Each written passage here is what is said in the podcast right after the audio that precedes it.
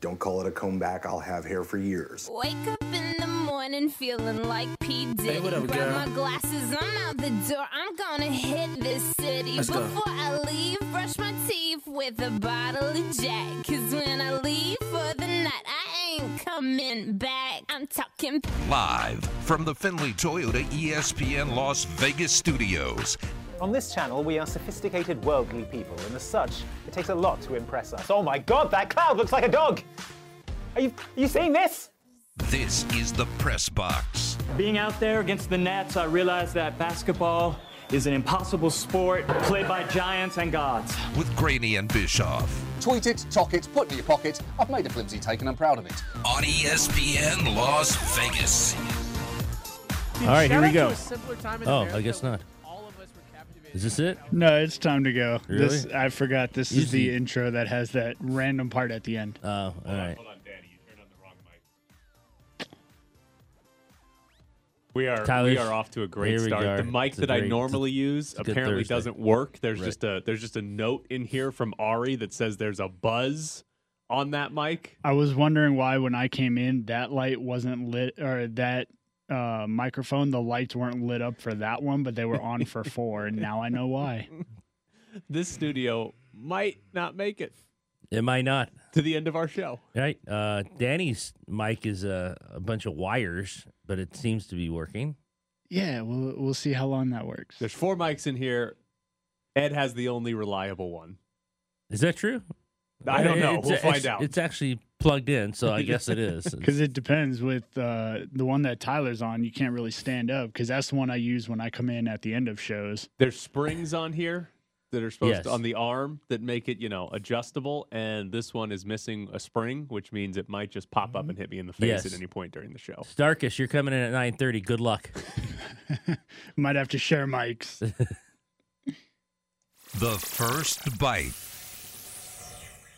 Who has the final decision on the Raiders' next quarterback? I'll tell you who should. It's Josh McDaniels, because his job might be on the line. He should have the final decision. Should right? he? Yeah.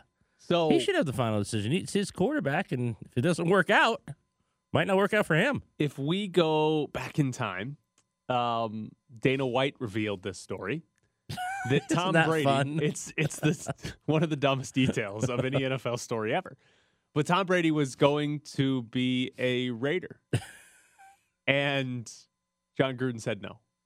Mark Davis was on board with it, but he gave John Gruden the final decision. And John Gruden said no thank you to Tom Brady when Brady was leaving New England.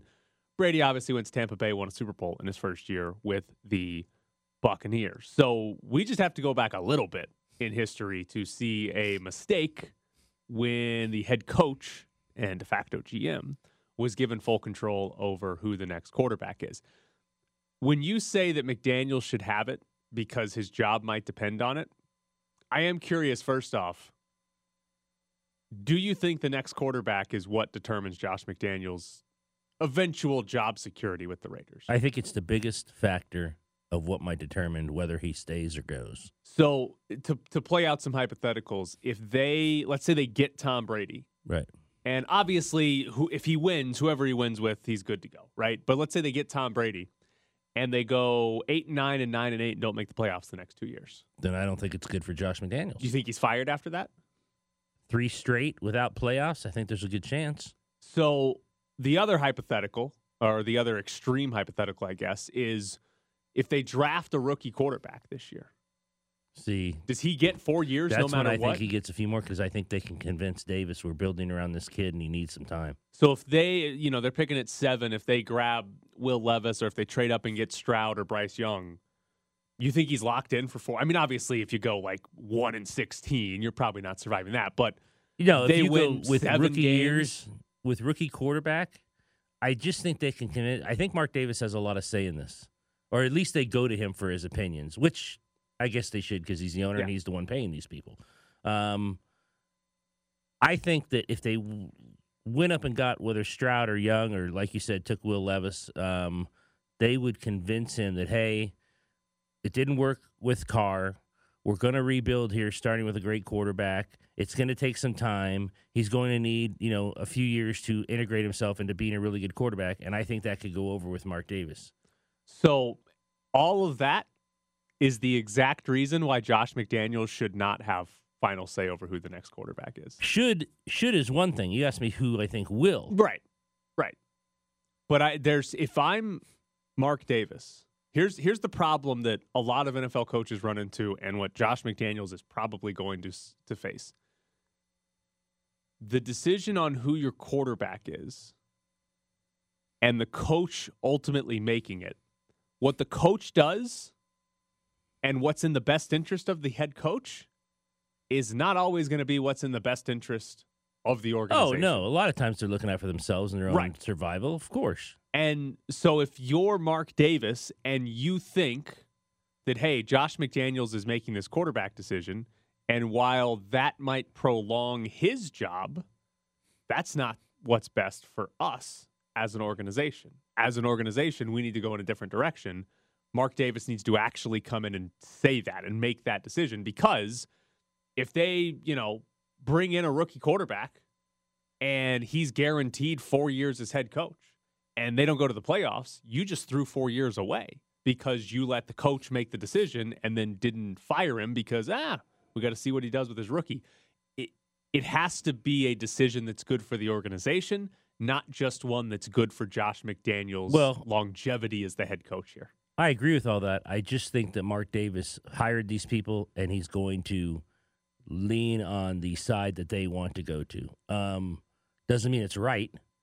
I just think that Ziegler and McDaniels are in a position where, and they're going to make this decision pretty quick here, right? It's this year. They're going to decide whether they're going to draft one, and they might do both. They might sign Brady and draft a guy, and that would be interesting.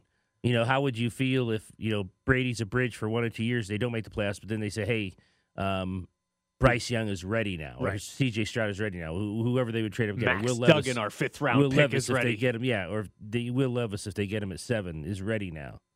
And they've had Brady for 2 years, not made the playoffs, but they say, hey, this kid's ready now. The actual interesting part of that hypothetical is if they have Brady for 2 years and they do make the playoffs both years, and then you basically have a Packers situation where you drafted a quarterback and you got this old guy who's like, who's winning games. You go into the playoffs with him, but you spent a first-round pick on a different guy, so that'd be an interesting situation where you'd have Green Bay, which, by the way, in that scenario, what would Brady be, 48? 48 years old.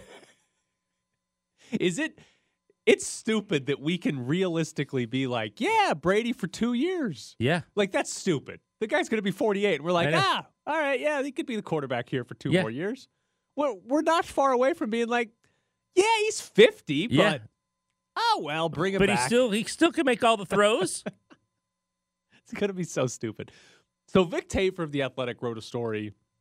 It was about Tom Brady and 6 reasons why it doesn't make sense for the Raiders to go after Tom Brady. But one of the things he wrote in that story that I thought was interesting, Mark Davis is so excited about the idea of bringing in Brady and being the talk of the NFL that he agrees to go for it and not hold the new regime responsible if it doesn't work out. Ziegler and McDaniels can start the rebuild in 2024. That's a hypothetical scenario. Is there a chance that Mark Davis either approves or even sort of throws his weight around and makes a quarterback change happen? And he does it because he's interested in being the talk of the NFL. He does it because he wants to be a popular team in the NFL and not because he thinks it's what's best for winning. I think he would believe it's both. I think he would believe Brady would win for them and he'd be the talk of the NFL. I can't believe deep down he would do something but not think they're going to win with it. That would be irresponsible. Right. As the owner. I mean, that would be irresponsible if you thought, hey, we're going to get Tom Brady, but we're not going to win. And, in 2 years, we're going to have to do this all over with, a young quarterback, and then we're going to have to build around him and give him some time. But I think there's a very good chance he would think both, that, we made the big splash on the front of the paper in the Raiders uniform. Derek Carr. You guys don't even have to dig very far to make another one of those. Derek Carr not happy as he picks it up and sees it, although he never reads stuff. And then Mark Davis would think, hey, we have Tom Brady, we're going to win. I think it would be both. He would talk himself into, if everybody's talking about us, then we must be good. Then we must be good, and Tom Brady must still have it. Yeah. It's just an interesting way to look at it, where, because Vic Tafer's written things like that in the past.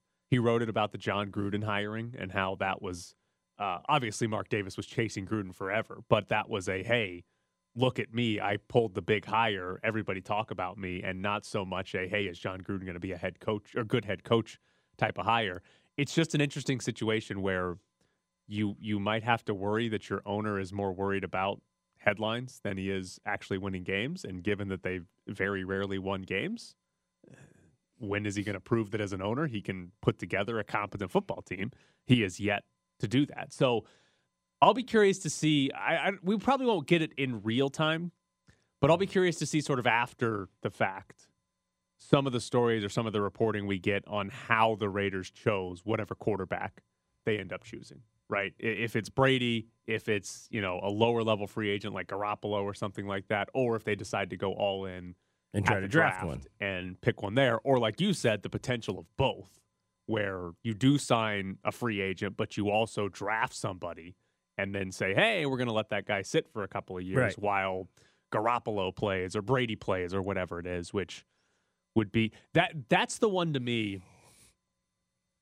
I think when we talk about like what's good for the head coach versus what's good for the organization, I think if they decided, hey, we're going to sign, let's use Jimmy Garoppolo as the example.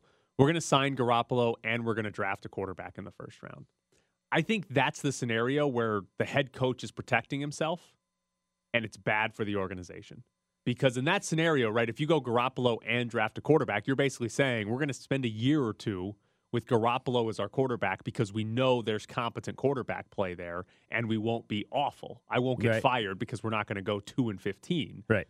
Whereas if we start a rookie who sucks, we could go 2-15. But the reason I think that would be bad for the organization is, like we talk about all the time, rookie quarterback contracts are extremely valuable and you don't want to waste them. And in the AFC, you're trying to find your franchise quarterback, right, to compete with Kansas City, Buffalo, Cincinnati. And if you draft a quarterback in the first round and then you don't play him for 2 years, you're basically throwing away a 2-year evaluation period. And now as a head coach, you'd be scared because, I start this guy, we win 3 games, then we win 5 games, and I'm fired. Whereas as an organization, all right, we draft the guy, he sucks in 2 years, we'll move, we got to find the new quarterback. But as a head coach, you're probably gone with the quarterback, and that's not good for the head coach, but it would be good for the organization because you need to find that quarterback. Signing Garoppolo is not what this team needs to do, because signing Garoppolo just makes them a somewhere between a 7 and a 10-win team and not one that can actually compete in the AFC. I just think that the other thing that has not been reported enough or talked about enough is with this Raiders to Brady thing is if Brady's even going to be interested. Yeah. If he's really going to look at this team at 46 years old. He knows these guys, might be friends with these guys, whatever, their date to New England, their days. But he really looks at this defense and offensive line and says, yeah, I can win a Super Bowl there. I think there's 2 things. One, that's bad news. If the Raiders want Brady, bad news for Brady being a Raider is does Brady want to come? Does he even want to be here? Right. But I do think the other one that could work out for the Raiders if they want to get Brady is how many other teams are actually going to want Brady? Like, we assume that there's quarterback-needy teams. 4 or 5 that need a quarterback. Will the Colts really say, we just need Tom Brady, right? Like, the guy's 46, and he was an above-average NFL quarterback this year, but he wasn't Tom Brady, top 5 quarterback in the league this year. I do wonder if there's a chance his market is a lot smaller than we think. Like, if Indy, if the Jets, if the Panthers, if the Commanders, if those type of teams are like, we're fine. We'd rather try to find our franchise quarterback who's 22, not 46. Right. I do wonder if there's a chance the market's a little bit smaller for Brady. Than we really think. Right. And even if Brady wasn't like, don't want to be a Raider, he might say, well, they're the only team that actually wants me, so I'll end up as a Raider. Right. So we'll see. Coming up next, Golden Knights are back in action tonight, but do they need Jack Eichel to be significantly better? Live from the Finley Toyota ESPN Las Vegas Studios, this is The Press Box with Graney and Bischoff. I mean, leadership starts at the top. It's up to me to get the players ready to play. But when the puck drops, I mean, I've said this before, effort and execution falls on the player. I mean, they're the ones on the ice. Our effort wasn't good enough, and we talked about the first goal. The execution was poor, for lack, and let's call it what it was. It was freaking poor. and now we're all of a sudden we're chasing the game. So, and you'd hope the leaders in the room would step up between periods. I have to go in there sometimes, absolutely my job, but it can't be all the time. And hold guys accountable for at least an effort level. Like I said, no one wins 82 games a year, but we need better here at home. We got, you know, a great, I'm learning this, you know, terrific fans are here supporting us every night. We have to play better in front of them. We have to put out a better effort. And, you know, that'll be our goal, obviously, on Thursday to bounce back in that area. And hopefully that's a start. You know, and maybe the execution comes, you know. There's Bruce Cassidy talking about the lack of effort in the Golden Knights last game. They're back in action tonight, hosting the Detroit Red Wings. You can hear that over on Fox Sports Las Vegas. Game starts at 7. It's always difficult for, like, the eye in the press box, or to me, this is my opinion, or the fans to gauge effort. Right. I always think that, you know, like in football and other sports, well, we didn't have any effort, but you're watching the game, and I guess the coach can tell. But effort's really hard to gauge for me. Execution's not hard to gauge. Yeah. You know if the guy executes or not, but effort, I always think that's hard to gauge. Unless there's a guy who is just... who gets beat down, yeah, and doesn't try and just stays in the back. Exactly. Right. But then, if, you know. Like, if somebody's giving 100% effort versus, like, 80% effort, that's hard to tell. It's hard to tell. If somebody gives, like, 25% effort. Then you can tell it, yeah. Yeah. So, but yeah, Bruce Cassidy doesn't think it was good enough. I do enjoy that he was like, yeah, sometimes I have to go in the locker room in intermission, but... can't do that all the time. You can't? I don't know if Gallant ever did. Well, do you remember Gallant? I can't remember what the question was, but they were talking something about poor starts, or maybe it was poor effort too.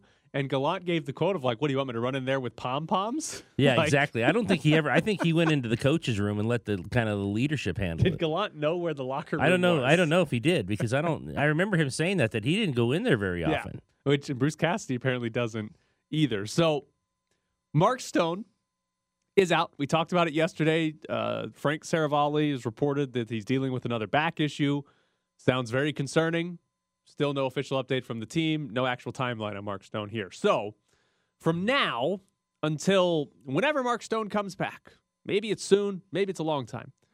How important is this time period for Jack Eichel? It's important enough to where he has to shoot the puck. More than once in two games? More than once in two games. Yeah, I mean, he's the best player, right? And he has to pick up the slack when Mark Stone isn't in there. And recently, at least, the last few games, he hasn't been what he's supposed to be. So he has no points in the last two games without Mark Stone. He has one shot on goal in the last two games. Didn't have any against Edmonton 2 games ago. So far, if you look at his season numbers, right, he's played in 34 games. He's got 15 goals, 18 assists. That is basically a point per game, a little bit more, but that's basically a point per game output over the course of a full season. Obviously, he's not going to play 32 or 82 because he was hurt at one point this season. But if you look at where the Golden Knights are right now, they're in the Pacific Division, which has suddenly become very, very tight. Right? Suddenly Edmonton and Calgary are there, right? This division is very tight. The Golden Knights have 58 points at the top.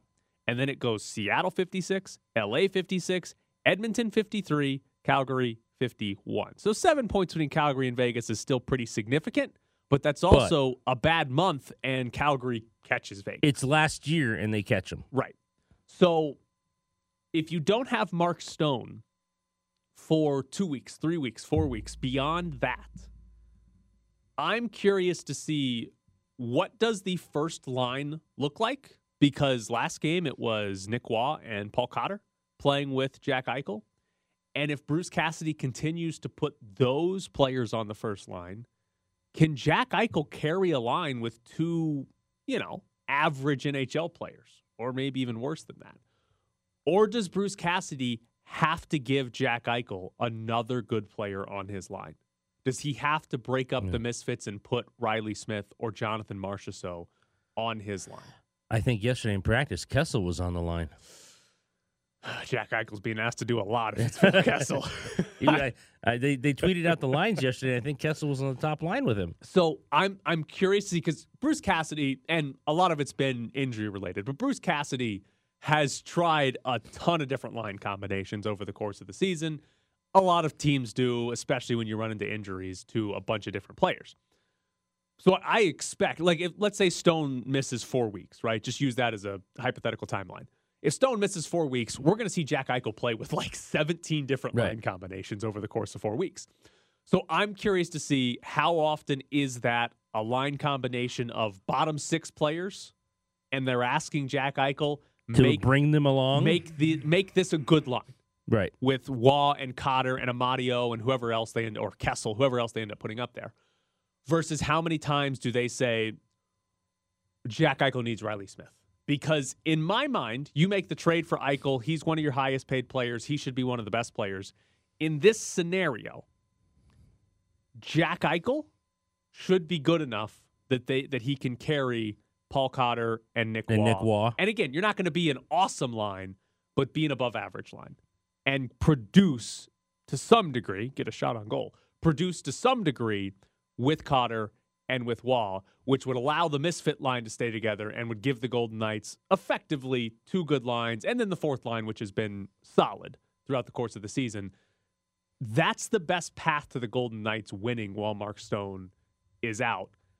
I just don't know if they're actually going to do it if Jack Eichel has to play with Cotter and Amadio, which is a problem because he should be able to based on the way this roster is constructed.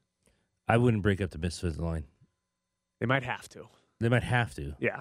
It's something that... I wouldn't do it. It's something that like every coach tries to do and then eventually is like... They go right back to it. I guess we're going to play those three guys together because that seems to work pretty well. On Jack Eichel, Sinbin.Vegas wrote a story about this, and it was a comparison of Jack Eichel and Mark Stone and what the team looks like when just one of them is on the ice, right? When both are on the ice, the Golden Knights are phenomenal.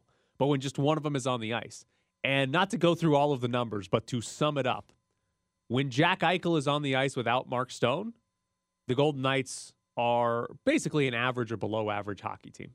When Mark Stone is on the ice without Jack Eichel, the Golden Knights are still a good above-average hockey team. When they're both on the ice, they're great. But when it's just one of them, they're much better with just Stone than they are with just Eichel. And if that's going to be the case for however long Mark Stone is out, they could be in some trouble because they might not have enough good forward lines to actually win a lot of games. And the Pacific Division, as tight as it is right now, you could be in some trouble. We could be in March and April, and the Golden Knights are genuinely fighting for a playoff spot if this is how it plays out.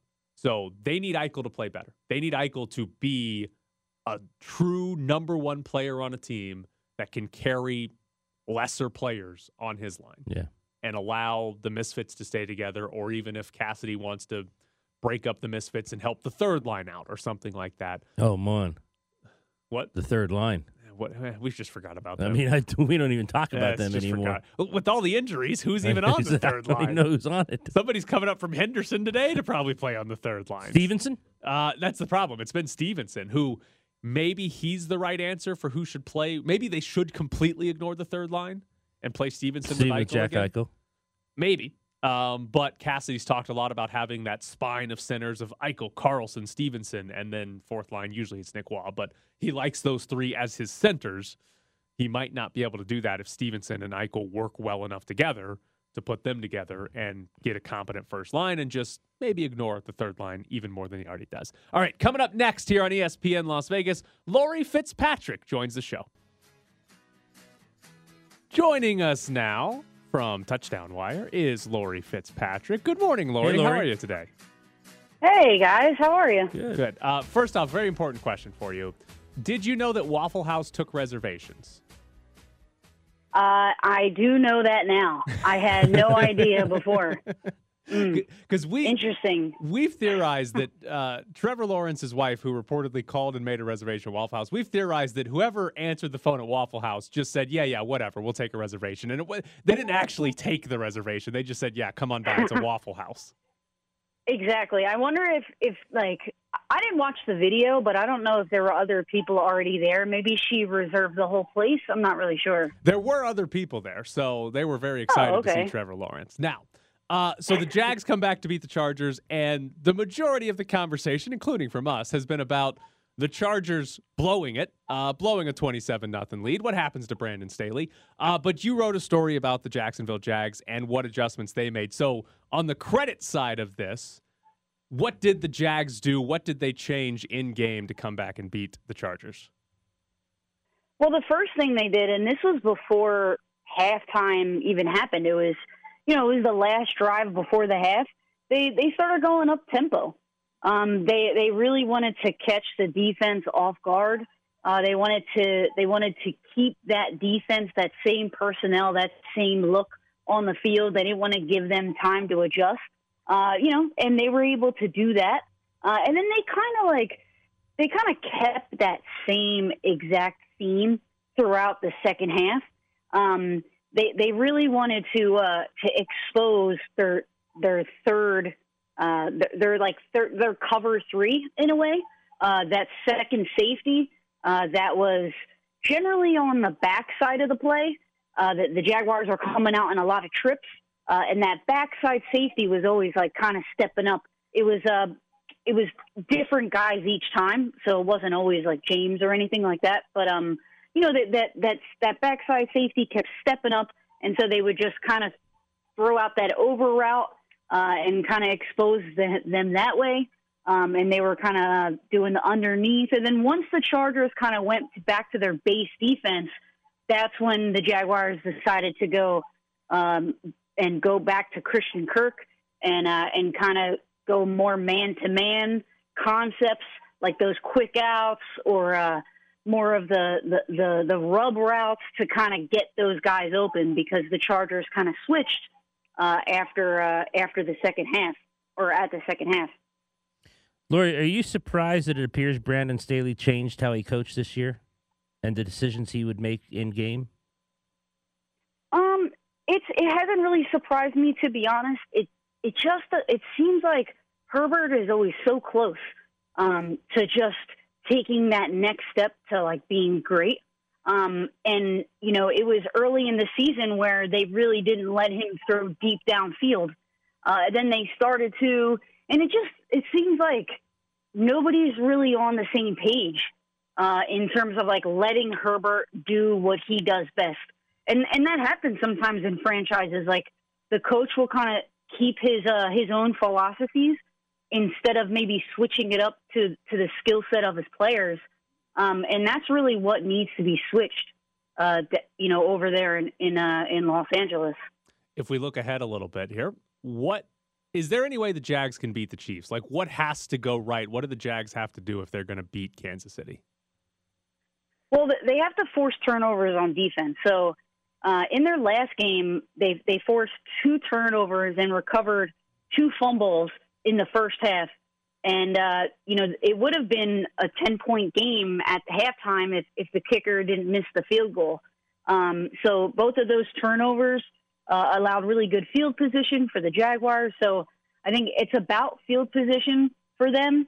The Chiefs give up the fourth most yards to underneath passes. So that's like from the air yards, like negative 20 air yards to 10 air yards, they give up the fourth most yards in that like underneath zone.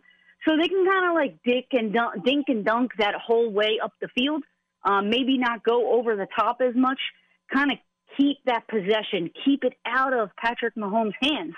And I think, they have a chance to do really well. I think it's going to be more of a shootout because the Chiefs defense, they give up the third most yards to running backs. They give up the third most yards to wide receivers. I think that they give up like 85 yards a game to the number one wide receiver. And that would be Christian Kirk for the Jaguars. So, I think it's going to be, up to Trevor Lawrence to be able to stay consistent throughout the entire game.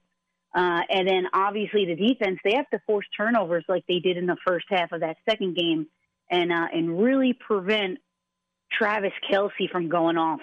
The Jags are not very good when it comes to covering tight ends. I think they're like top 5 worst when it comes to allowing tight ends to get open. So that's definitely a concern. Can the Cowboys offense of last week win a game in San Francisco? Ooh. Will the Cowboys win against San Francisco? I don't think so, to be honest. I think it was unfair that I'm still not over the McCaffrey trade. Like, I'm still not over it. I'm not sure how the NFL allowed that to happen because, you know, I think the Cowboys' defense is great, man. Their pass rush is, you know, only second to the Philadelphia Eagles. But I think, you know, the 49ers, the way Purdy works in the pocket, man, he's got dancing with the stars hips, I'm telling you. The way that he can get it out when that pressure comes, you know, he can dump it off to McCaffrey. You know, he has Kittle. He has some really dangerous weapons that get yards after the catch. So even if the pass rush gets home, I still feel like the 49ers, their offense is just too explosive to stop them. You tweeted out something that I thought was interesting about the Giants, that over the last 7 weeks, they've only played four teams because they played Washington twice, Philly twice, and the Vikings twice, and the Colts in there as well. Yeah, Colts. Does that mean anything when you're playing all these teams back-to-back or almost back-to-back over the course of a month or so? I think that it doesn't really... for me, it means that they haven't had to be very innovative, or they haven't really had to dig very deep into film, because you usually do that on the first matchup. And then on the second matchup, you just look at the first matchup and maybe adjust and, you know, call a little more of the plays that went right in the first matchup. So it's really like about adjusting just to your own mistakes and not allowing you to beat yourself, which is good. Like it's always good to be able to do that, but I don't feel like they've really had to, like, go back and watch a ton of film on new teams. They keep playing the same teams, and, you know it's hard to beat the same team twice, and they haven't been able to do it. You know, they went 3-3-1, so they're basically 500 when they play these teams again. So I don't know. To me, it's just like they didn't really have to game plan as much, and they kind of had a step up in terms of, you know, really having to dig deep into a new opponent, you know, that they knew their opponents. So Josh Allen last week, not very good in terms of the turnovers, had the yards, but didn't play particularly well overall. And now the Bengals come in. If that's the Josh Allen we get again, how good a chance do you give the Cincinnati Bengals? I'm still going to give it to the Bills, to be honest. You know, the Bengals, their interior pass rush is really good. You know, DJ Reader has been fantastic. Hill has done really well. You know, I am a little concerned about Eli Apple and how, you know, he's given up a lot. His PFF grade isn't too great either. You know, it's obviously you know, film is the first place you look. But PFF can give some good insight when it comes to matchups and things like that. And, you know, Eli Apple just hasn't been, you know, the best. And if you throw Stephon Diggs and you're able to do some pre-snap motions and get the matchups that you like, you know, for the Bills offense, I don't think they'll have too many issues. I think the Bills will be just fine. You know, I'm a little worried about their rushing attack, but at the end of the day, I still think that you know, the NFL kind of, you know, quote unquote leaked the script. You know, with Kansas City and Bills, they're already kind of selling those tickets, which is kind of funny. But yeah, I think the Bills take this one. Well, she is Laurie Fitzpatrick. Again, you can find her work at USA Today's Touchdown Wire. Laurie, as always, we appreciate your time. Thanks, Laurie. Yeah, thanks, guys. Have a good one. You too. So there is Laurie Fitzpatrick on the Jags and the rest of the NFL this season as we are into the divisional round of the playoffs. The Jacksonville Jags, do they have a shot against the Chiefs? I don't believe they do. I mean, I think she's right. You're going to have to force turnovers. You're going to have to force mistakes. But it's like if Mahomes throws two interceptions, the Chiefs still probably win. Yeah. Like, if he plays like Josh Allen did last week, they still probably score enough. Right. It might end up being just like Buffalo, Miami, where it's close, closer than people think. And it's maybe Trevor Lawrence has something in him. If they get the two picks or something. He's got some waffles in him. That's right. Because does he have a reservation at a Kansas City Waffle House already? Man. I'll tell you what, they beat the Chiefs. He'll tell you they'll get reservations back in Jacksonville anywhere he wants. That should be his new move. Wherever they're after playing, every win, wherever they're playing, just go ahead and book a reservation at a Waffle House. Would you trust a Waffle House in Kansas City after the game? After just beating the hometown team in the playoffs? The people at Waffle House don't know who's playing in the NFL, Danny. They barely know their own name. I mean, they might be there drunk from the game. Perfect. Absolutely perfect. Would be great. My favorite, who was it? I think it was when Auburn lost the national championship game. That was in LA. With Cam? Yes. I was there. Yeah. That was in LA? Yeah. Waffle House tweeted out after they lost, "Don't worry, there's a lot of Waffle Houses on your way home." And they had like a road map of like if you drove from LA all the way back to Alabama and put a dot for where every Waffle House was on the way back to Alabama. There's probably a lot California. Of them. Oh, yeah. Ton of them. It's a great tweet by Waffle House. All right, coming up next here on ESPN Las Vegas, we'll jump back into the NFL and talk about Daniel Jones. D'Amato, pass in front, score! Patrick Gay in his return to the HSK lineup gets the Silver Knights started. It's a 1-0 Henderson lead. Brian McCormick on the call. The HSK would add three more as they defeated the Roadrunners by a score of 4-1.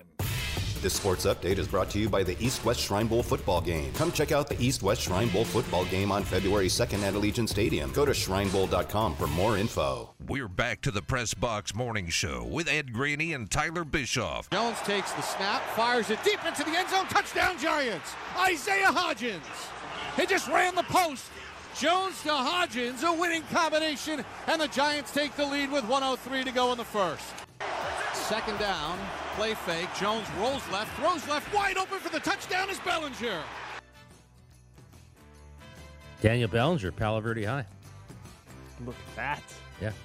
So, Laurie Fitzpatrick, who's just on with us, she said Eli Apple is Pro Football Focus grade is low.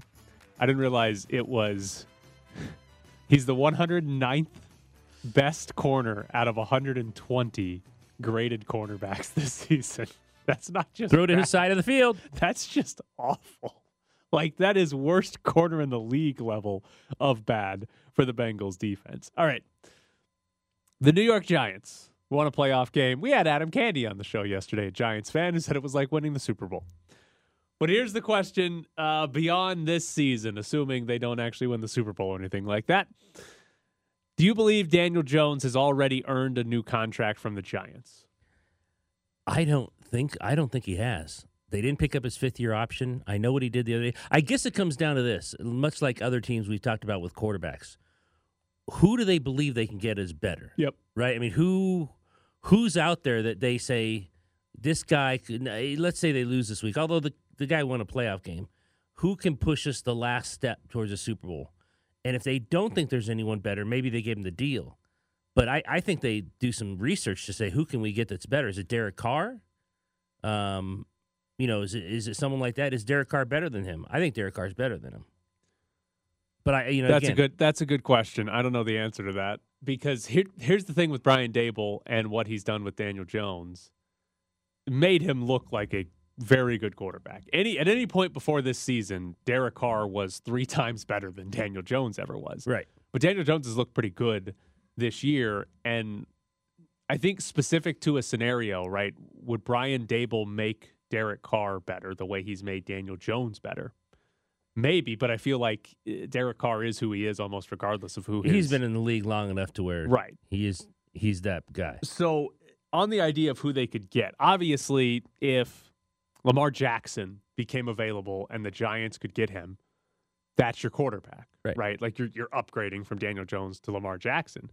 But after that, Adam Candy yesterday said he wouldn't go from Daniel Jones to Derek Carr. He doesn't think there's a significant upgrade there. Is anybody a significant upgrade that's going to be available, right? Like, well, if you don't think Derek Carr is, you probably don't think Jimmy G is. Like Garoppolo, Brady, Geno Smith, like are any of these guys, like would the Giants go for Tom Brady? They might make a call. Again, it goes... I don't think enough's been written or said about it. I said it in the previous segment about what Brady wants. Yeah, I just don't think it's always this team's going to go after Brady. This team's going to go after Brady. Well, what does Brady want? They just fired Leftwich in Tampa Bay. I don't think he's going back there. Unless he's the one that got Leftwich. Well, unless he's the one who made the call, and then he is going back there because he'll choose the offensive coordinator.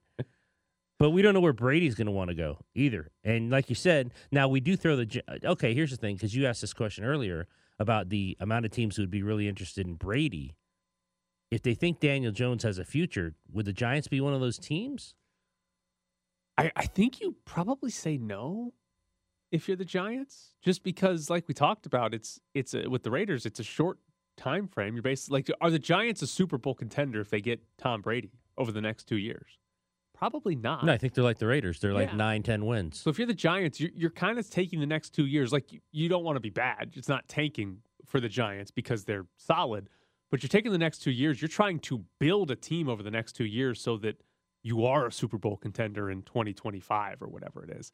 And if you get Brady, I guess you can still do that, but it's going to be a lot harder to do that.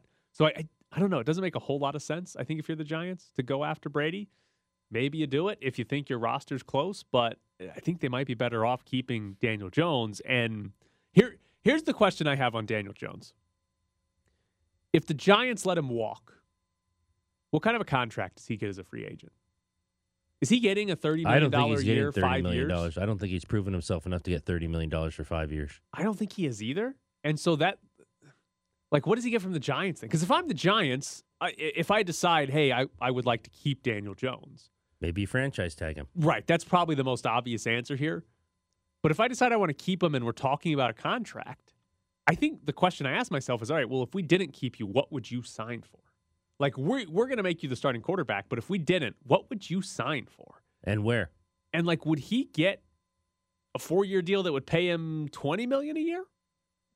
Maybe, probably. Maybe, probably. I mean, if somebody said you're our starting quarterback, he'd get he's going to get $20 million a year if he's a starting quarterback. It's just a weird situation where it's like a team that's in the playoffs might keep their quarterback, and it might not be that expensive because he probably won't have a great market in terms of where he would go after that. One other point on Brady: how old is he? 46. 46, or he's either going to be, or he'll be 46 next year when he's playing. Can I give you the theory that he's old and doesn't want to go anywhere that's cold? Much like our guy Derek? Yeah, he just wants. But Derek's not old. Well, yeah, Derek doesn't want to go. Derek Carr doesn't want to go somewhere old because he always loses in the cold. I'm just saying Tom Brady's gotten old. So he doesn't want to go anywhere cold. He retired to Florida, right? He's like, all right, I don't want to walk outside in the middle of the season and it be 3 degrees out. I'm going to stay somewhere where it's warm. I can buy that. 46? 46. I mean, I'm 30 and I already think that way. I can buy that. I don't want to go somewhere that's cold. Yeah. Not even for a week, let alone for... No, if you've watched the news the last month, do you want to be that? Right. Do you want to be in that with snow and cars? So it's Tampa, it's Miami, it's Atlanta, it's New Orleans, it's Houston, it's Arizona, it's LA, Vegas. And Vegas. And that's it. Those are the warm cities. Like somebody said Carolina. I think it's a little too cold in Carolina. Like, it's a little cold. So that's my theory. He's old. He wants to stay somewhere warm. So it's going to be one of the cities on the southern part of the United States.